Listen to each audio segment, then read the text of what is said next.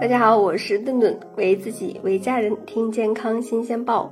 您有没有这种经历？这个香蕉、芒果、木瓜等一些水果，一买回来就放冰箱，可很快呀，您就会发现这个果皮开始凹陷，那出现了黑褐的斑点。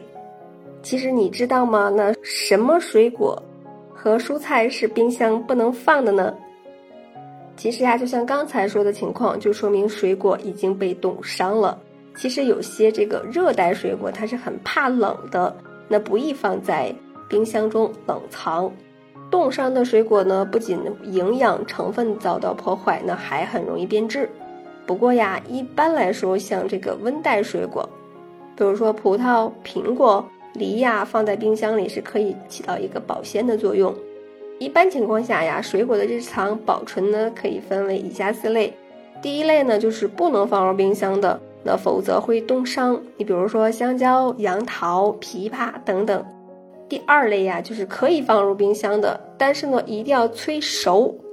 那比如说榴莲、释迦、百香果、柿子等等。第三类呀，就是必须放入冰箱才能久存的。你比如说桃子、桑葚、李子、荔枝、龙眼呀、红毛丹、樱桃、板栗。番石榴，还有这个葡萄呀、梨呀、草莓、山竹、火龙果、甜瓜、柚子等等。这个第四类呀，就是这个常温保存或者是冰箱冷藏都可以的。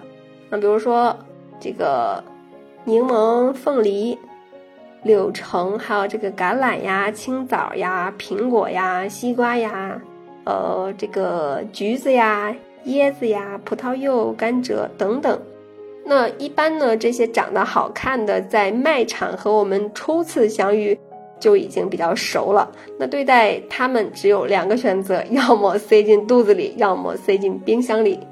那冰箱食物的这个常用的冷藏温度是在四到八度。那在这种情况下呢，绝大多数的细菌生长的速度会放慢，但是呢，有些细菌呀却是冷。你比如说这个伊尔森菌、李斯特菌。等等呢，在这种温度下呢，反而能够迅速的增长繁殖。那如果是食用感染了这类的细菌食品呢，就可能会引起这个胃肠道的疾病了。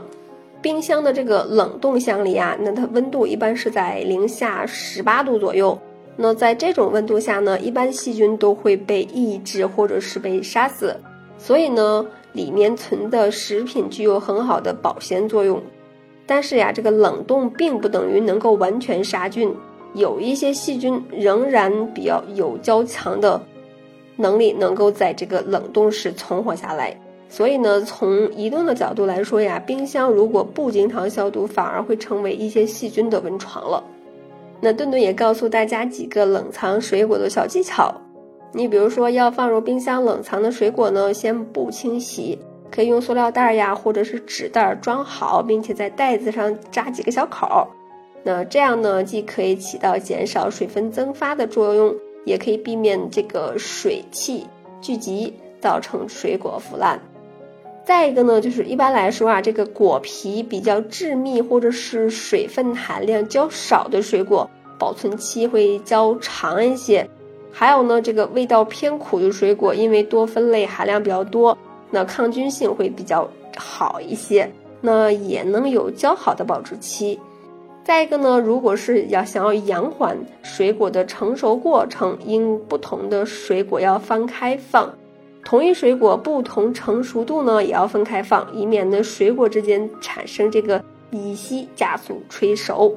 第四呢，如果是想要水果赶紧变熟，那可以把它们和这个香蕉、苹果这些乙烯大户装在一起。那紧扎口子，乙烯呢？它是一些水果自带的催熟剂，那这个效果比较明显，相互作用的激烈场景堪比两口子打架。